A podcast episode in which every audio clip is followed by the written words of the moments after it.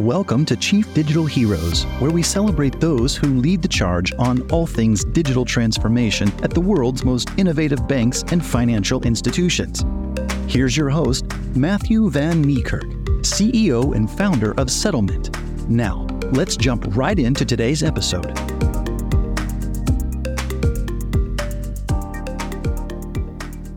All right. Hi, everyone. Welcome to the Chief Digital Heroes podcast. Uh, thanks again for joining us. Uh, today, I'm here recording at uh, Sibos, and our guest today is uh, Sabih Behzad, mm-hmm. uh, who is the head of digital assets and currency transformation at Deutsche Bank. Welcome to the show. Thank you so much for having me. Really excited to be here. Great. So, how's uh, Sibos been for you so far? It's uh, been an intense few days. This is my second Sibos, but uh, lots of client meetings, lots of discussions with vendors. But to be perfectly honest, really looking forward to getting back home now. if you're like me, my legs are ready to give out. Absolutely, absolutely. Good. But you've had a pretty interesting career. I understood you started in more in tech, like a hardware technology type uh, domain with Lucent, and then um, you've made a bit of a career, a few different steps uh, to get to where you are today at uh, Deutsche Bank. Can you tell us a little bit about the journey you've had in your career and how, what got you to where you are today? Sure, happy to. So one of the reasons I'm actually terrified about doing this podcast is it's going to reveal my secret geek-like nature, which I've uh, managed to hide for the last few years at Deutsche Bank. Um, I actually did a computer systems engineering degree, so very much focused around hardware, software, lots of maths. And um, when I graduated, which was now a good few years ago, the hottest market was actually the telecoms market. There was so much opportunity. It was kind of the internet was being developed at that time, or you know, was just coming to fruition at that time. So the opportunity to go and work in that sector was really what got me excited. And I ended up working the software products division of Lucent Technologies, delivering really software solutions for tier one telecoms clients. But quite quickly, I realized I had a passion or an interest, at least, in financial services. And also that, quite frankly, timed very well with the end of that dot com bubble bursting and much more of an emphasis in the financial services sector.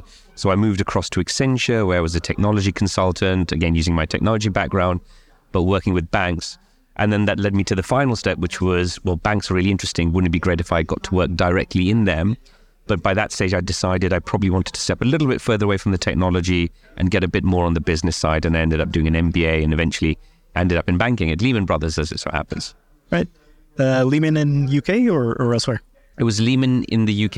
Lehman ended up being nowhere in the end, unfortunately. So that was a little bit of a, a unfortunate end. But yes, I started off in the UK and then the part of Lehman we were in got uh, taken over by Nomura, so we became part of Nomura, and then I eventually ended up moving to uh, Deutsche Bank after that. Great. Okay. And what does a typical day look like for the head of digital assets at a world-leading bank? Well, there's that cliche about no two days being the same. I think it's particularly true in the world of digital assets. And that's because there is so much information flow, so much news, so much development, as, as you know, in the space. So, you know, the average day for me tends to be firstly just trying to keep up to date with the news, figuring out who's announced what. There's usually no end of banks that have announced something, no end of vendors that have got a new product out, no end of blockchains that have developed a new standard or a new way of doing something. So trying to at least filter through all of that, because to be perfectly honest, going through all of that's impossible. Yep. But filtering through some of that is what I spend some time doing. We typically will have two or three projects where I'm involved in keeping some level of oversight. So I want to deep dive into those, understand are things on track? Are those projects delivering what they need to? Is there a need to go and talk to people that perhaps are more involved in the technology or perhaps working on the control side of things. So that's another side of it. And then the other piece is very much around relationship management. Certainly, as you get more senior in companies, as you'll know, a lot is around handholding and working with those different stakeholders. So, you know, that's managing upwards as well as managing downwards. Right. And how big is the, the digital asset and currency team at uh, Deutsche Bank?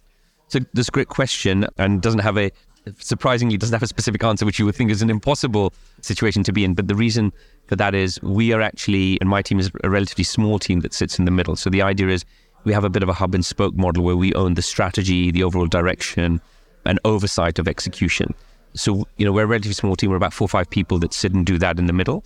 But then within each of the businesses, those business areas are actually building the products and services. Typically, the developers we work with, the business stakeholders we work with work in those individual businesses. And then we have another outer ring of people, and that's not any slight on them outer ring. I'm only saying that to illustrate the point, but they're really people that work in our second line functions, for example, that might be helping us understand controls and deliver certain other aspects of the solution overall. So if I was to kind of try and sum up all of those people, there's probably in the region of 30, 40 people right. involved in digital assets in some way, shape, or form. Some people doing it as their full time job, others doing it as part of their their day to day job. Yeah, yeah, right. And uh, so we, I noticed quite clearly there's a distinction in the title between the role that you have today between digital assets and uh, and currencies. Mm-hmm. Can you tell me what, what's the difference? So the way we think about it, and to be honest, it, these things get cut in so many different ways. The first thing you'll notice it doesn't use the word crypto in there uh, anywhere, and that's because we wanted it to be as broad as possible. At this moment in time, crypto isn't really an area of focus for us. Of course, we understand the ecosystem. It's important to understand how it works. And, you know, I suspect we will end up in some way, shape, or form dealing with crypto. For example, through the custody project that we're running, we expect to be able to custody some crypto. But really, the big goal for us and the big bet that we're making in the future is that the end state of the economy will be tokenized, it'll be a digital economy. And that's where we see the capabilities. And therefore, we make a distinction between those digital assets that are probably more like securities or tokenized real estate, those kind of, you know, either illiquid assets or real assets or financial instruments as, as, as pure assets. And then on the currency side, we tend to think much more around CBDCs, for example, central bank digital currencies. We think about delivering commercial bank money on chain in some way or form and other forms of payments that are emerging, which include stable coins that are out there. So that's why we see a little bit of a distinction between those two things. Yep. Ultimately, those two things will have to interoperate together, of course, and that's yep. why there's an and in the job title as well.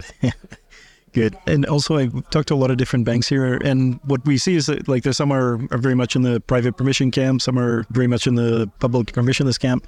Where does Deutsche Bank sit on that spectrum? and where do you see it going in the future? Yeah, I think that question is a is a very difficult question to answer because I don't think it has a binary answer. You're red or are you blue? I, I don't kind of see it that way. I think there's pros and cons on both, and you know, very without getting into a, a detailed presentation about it. You know, this kind of compressed summary that I always give when I'm asked about it is that you know public chains have the benefit of the fact that you know they already have many applications on there. There's a big community of developers out there. Innovation moves very very quickly, so it has all of those benefits It has scale benefits as well, quite frankly. But the issue there is because it's open, because anyone can join it, because anyone can see activity on there, it creates risks and issues and challenges, especially for banks that need to build enterprise grade solutions. Private chains, of course, solve that, but then they don't have the benefits of some of that innovation, some of that speed. Um, so, long way of saying, I don't think there's a right answer. I think where we are in this point in history, I think one has to be pragmatic with your choice I think there's a reality that says regulators, of course, also have a preference for private blockchains because they understand how banks control it. Whereas the moment you get into public blockchains, there's there are ways to control it, of course, but those questions just increase from a technical perspective. So I think the answer there is we'll see a lot of activity or more activity perhaps on private or private permission blockchains Many of those might even be EVM compatible yep. on the basis that over time, perhaps we end up seeing that shift to public blockchains. Yeah, and I think you you touch on an, uh, an interesting point. I always, if EVM compatible on, on permission means it kind of creates optionality for the future uh, instead of having to redevelop, recreate the use cases or types of assets. You can port them over in a way or bridge them over, whatever the case may be. Exactly. That's the hope that uh, we, we get to that uh, day. But what I also say is the reality is this does remind me of the time I first started out in industry, right? Fresh out of university. There were so many things that were in flux. There were so many standards that were in flux. The things were not clear. A lot of those things have fallen away to the wayside. They've they've died. But some of the things that were there have actually grown, you know, a thousandfold compared to where they were. So I think the answer is, as you said, which is you want to be able to experiment a little bit in this place, but you need to make some bets on the future, have a thesis, and then see where it takes you. Right. Right. Very good. I'm going to come back a little bit to you, and, and so we've talked a lot about uh, what Deutsche Bank is doing, and and also a couple not so technical, but a little bit uh, for some of the listeners who are into the blockchain space. But when we go to your role, for people who are listening that aspire to grow into such a position, what do you think are the, the key skills that they should be focusing on developing? You know, I think there's a there's a few things I would say that have helped me, and you know, to the extent that they help others, I'm always happy to happy to share those. I often think I've just been a very fortunate person throughout my career. I've had great managers, people that have have helped me along the way. And so, you know, maybe the first point there is you do need a bit of luck in your career. That's the truth, right? I've, I've often found that. But that doesn't mean you you do nothing and you just hope and wait with your lottery ticket. The few things I would say is, firstly, especially when you start out fresh in your career, I think having some area of technical specialism that you end up being known for and being recognized for is really important. So being a generalist is great, Yeah. But people tend to not remember generalists, right? And they don't seek out generalists. Right. You want to be someone that's sought out for maybe something very specific. And I think back to my time at Lucent Technologies, I certainly wouldn't put myself as the smartest person there by no stretch of the imagination.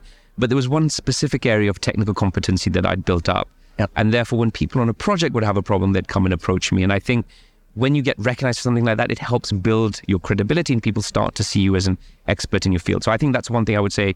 Think about what's called the T shaped career, having a generalist piece, but then have some depth Right. you can really talk about to people. The second thing I would say, and especially from those with a technical background like my like myself, people often underplay the importance of having good people skills. And I think there's this misconception that you can't develop them, right? There's this kind of thing that, oh, I'm social, I'm an extrovert, or I'm not, and therefore I'm pigeonholed forever. I strongly refute that. I just don't accept that's the case. I think, firstly, I think we can all learn to get better at those things. But interpersonal skills are improved. You know, they're like a muscle. They're improved through meeting people, Yep. talking to people about what you're doing, Sure. sharing your thoughts and ideas, putting yourself in uncomfortable situations, right? Find someone who doesn't understand something you're doing and try and explain that to them. Yep. So I would say both those things, having that, you know, depth of something on the technical side, developing those interpersonal skills, that's important. And perhaps the final thing I would say that's helped me, and um, you know, it's it's often not the most glamorous part, is working on your presentation skills. People often think, oh, well, that's talking about PowerPoint, and I can't stand that. But actually, being able to present your ideas in a concrete, succinct, and compelling manner Yep. is a massive life skill, not just for your work, also for your personal life. Actually, it turns out, although I never seem to win an argument with my wife, that's perhaps another another problem for another day. But I think being able to do that is really, really important. It's a skill that we should all try and learn, but then also continue to improve on. Right, right. Very cool. So, and I think uh, what you started with was a bit of luck, and I think uh, we can all try to, let's say, maximize the opportunities for luck to happen. So, coming to a place like Sibos is a good example of how to do that. A lot of people around, so you can maximize. I, well, I've, I've completely agree. And I remember having a conversation with the manager once about luck, and um, the image is stuck in my head. You know, he said to me, "Luck is like waves hitting the beach, right?" And sure enough, there'll be waves there. They will continue to come. And if all you're doing is just standing there on the beach watching them, nothing's going to happen, right? So you need to be ready with your surfboard. You need to be out in the water, and you need to be waiting for that wave. And when that wave comes, you need to jump on it. Um, and that's how I try and think about it as well. Be ready there with your surfboard. right. There you go. Nice tip. So, at Deutsche Bank, you mentioned that there's uh, two or three projects that are usually running at any given time. Uh, can you share insights into what is Deutsche Bank working on at the moment? Yeah, we, we publicly talked about the fact that we are working on a digital asset custody solution. So the ability to, to custody digital assets um, for our clients. We have partnered with a vendor called Taurus, that's a Swiss based vendor. We actually took an equity stake in that company as well a little bit earlier this year, and I've joined the board of Taurus. They're, they're now a tech partner with, with whom we're working developing our custody capability. So that for us is a very large project. It's a big effort. It's a big effort, not least because it requires not just new tech to be inserted, but somehow integrated and uh, in, be interoperable with the existing technology footprint that a bank has. Right. Um, if anyone's ever worked in a bank, they know how difficult that process is. It's really, it's really like trying to wire spaghetti together. It's a, it's a complicated process. So that that's one project. The other areas that we are actively looking into, we're working on asset tokenization. So we're looking to see how to bring financial instruments on chain, and we've done some pilots with bonds. We expect to do some more over the course of the year, ideally with some clients Yep. um, that would be interested in tokenized bond issuances. We've also got a project around digital cash. We talked about CBDCs, but also about how to bring commercial bank money on chain. So, how do you take a bank's liability, convert it into a token, and then enable some sort of movement of that token? So, that's a third area. And the fourth area for us is essentially looking at using blockchain DLT for post trade activities. So, how can you use it to make your functions, your kind of post trade functions, quicker, better, cheaper, faster? Right. Um, So we're looking at a whole bunch of projects around that. So it's quite a wide variety of things that keep us busy. Lots on the go. Yeah. Yeah. Yeah. And I think um, in your, your role, um, uh, just a question around uh, perceptions of other other people that you speak to. Are there any um, misconceptions of what it means to be uh, the head of digital assets at a bank that you come across? People make assumptions about what that means. So I'm wondering if you've come across any interesting stories about misperceptions about what your job is at the bank. Yeah, I think you know when people hear it, they sometimes assume it's just all polo shirts and trainers and uh, you know being free to do whatever you want. I think the reality is, and you know that reality will be for everyone that works in a bank. I'm not in an innovation function, so it's not that you know I have a sandbox and sand gapped environment, sorry, air gapped environment through which I can just develop whatever I want. That's not how it works. I'm very much part of the business. Yep. So, number one, that means I have to operate within certain constraints, right? And the constraints are, you know, those could be regulatory constraints. You know, we can't do something that will, you know, not jive with our regulators. They're, they're very important to us. We have to be sure that whatever we do is within our risk appetite and our control framework. So that's, you know, these are starting to sound like boring topics, but they are they are very very important from from a bank perspective. Um, but it also means from a budgeting perspective as well that you know we're in competition with other parts of the bank. So it's a really fun job. I love what I do, but it of course comes with constraints, and people don't always appreciate that those constraints exist. And Yeah. there's sometimes this kind of pressure or expectation that things will just move instantly or quicker, and that com- often comes from vendors Yeah. um, who don't understand perhaps that you know within a bank we have to operate within that construct. For sure. Yeah. Yeah, great. And and actually, I'm just going to zoom out a little bit. So, uh, Deutsche Bank has been around since I think the 1860s, if I'm not mistaken. That's about right. Yeah, it's about 150, 160 years old. That's right. So, and uh, so of course, back then, nothing was digital. So there's an accelerating digital transformation over the last uh, 20 years or so, uh, since uh, time you were at Lucent, I suppose. Where would you say Deutsche Bank is in a digital transformation journey? Are they starting, midpoint, or nearing the end? Yeah. Uh, So, firstly, you know, I, I never think about with topics like digital transformation as something where you can really reach the end or near the end because there is always new technology, there is always new ways of doing things. And therefore, I think it's a continuous, you know, for me, you talked about Lucent. One Lucent's uh, logo actually was this circle, right? That was meant to be the innovation circle. It was an imperfect circle Yeah. where it basically symbolized continuous improvement. And that's the way I think about it. That digital transformation is about continuous improvement.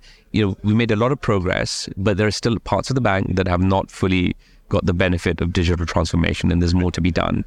And then on this topic in particular, on digital assets in particular, it is still very, very nascent, and it's an, nascent as an industry, right? People often think about the fact that well, blockchain DLT has been around a while. You know, the, the Nakamoto paper has been there for you know a good 10, 11, 12 years, right? So it's not new. But actually, for banks to embrace that technology takes a long time. So I still see us at the start of that journey from a digital asset perspective. Broadly speaking, on digital transformation, I think we made good progress, but there's always more to do. Yeah.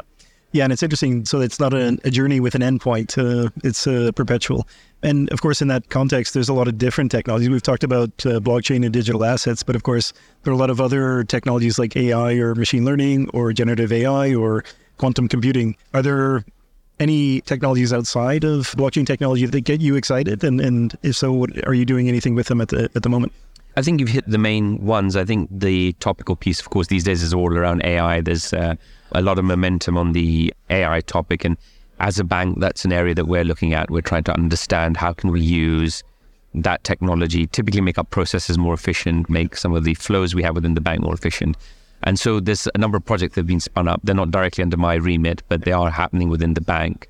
But also within that area, I think we're very much at the nation stage. I think that first batch of projects for banks, at least, will mostly focus, as I said, on kind of cost efficiency, on stripping out manual process, replacing with AI.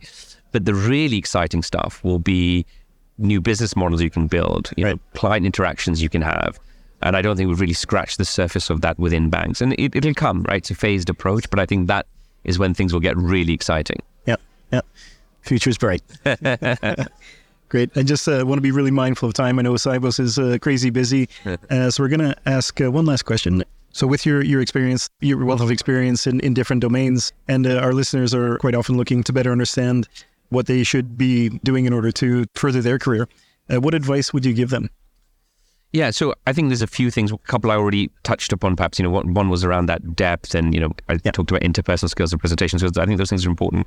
The other thing I would say, for me, again, that I found useful, um, I wanted to make sure that I had continuous qualifications that I could show. So I think the opportunity to get certifications that have market value is important. I, I often see a lot of technology people that have a lot of certifications, but actually they're in something that isn't particularly relevant or they're from a body that isn't that relevant. So I think Right. spending the time to understand is it really relevant? Is it a recognized qualification is really important? Getting those is key. I would say look for professional bodies that perhaps will validate those. So, for example, I'm a chartered engineer. I'm part of the chartered engineering group, which for me has been really beneficial because it also acts as a network. So it allows you to speak to people who perhaps have a similar background to you, but also like yourself want to move into a different type of career or exciting career path. Network, right? And I know that's often said, and you know, people kind of groan when they hear the word network. I think there's this misconception that you know networking is kind of foisting yourself on unsuspecting people at companies, but yep. know, I think networking can be done in a more subtle format, right? Reach out to friends; they'll have friends that have friends. Just get introduced, meet somebody for coffee, just find out what they're doing. You don't need to say that you're there for a job necessarily. Yep. You're just there to learn. And I think through that learning process, you'll also understand a little bit more about the opportunities that are out there. You'll start to understand would that be something that would really interest me? And you know, being out there networking, I really see is important because you're not going to come to an epiphany sitting at home in your room staring at the computer. That's rarely the case that that happens. So get out there, speak to people, broaden your horizons, broaden your network, be open to new opportunities. Right, that's what I would say. Okay, all right. Are there any other points you'd like to raise in the podcast today? No, I think we've probably touched upon the main ones. I mean, the only thing I would say from my perspective is having worked with people, especially with a tech background, I would say we're in a really, in my view, really unique moment in history.